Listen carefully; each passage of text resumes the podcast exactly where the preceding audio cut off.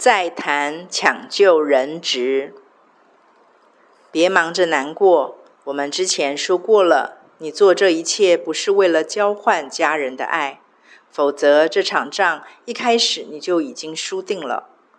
你大概还不清楚自己正在一个战场上，也正在进行一场跟圣灵一起抢救人质，也就是你所爱的家人的激烈征战。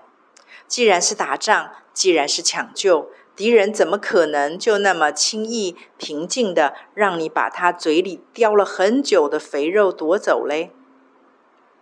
所以，家人那些看起来有点激烈的莫名情绪反应，并不是他们愿意的，甚至也不是针对你，乃是他们里面叫他们如此的，在挑动他们的血气使然。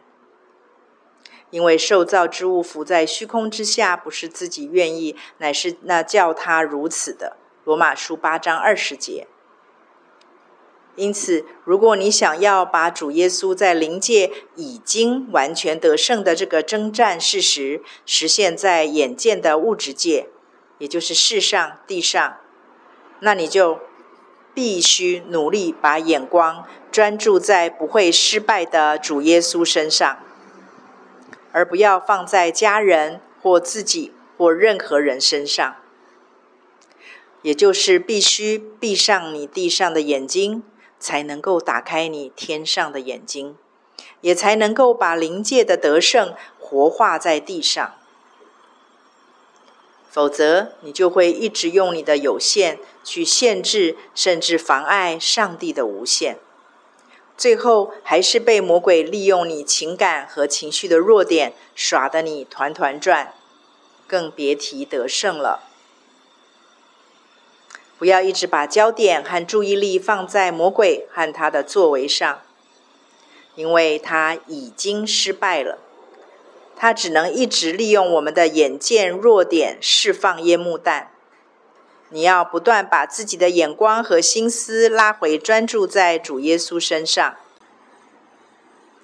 要搞清楚，在这场战争中，他并不怕你，也不怕你的任何努力，他怕的只有你里面的耶稣基督。所以，你只要不断把自己投身在耶稣基督里，顺服主、降服主、爱主，他就会吓得发抖。最后就不得不撤兵，你的慌乱不安感就会散去。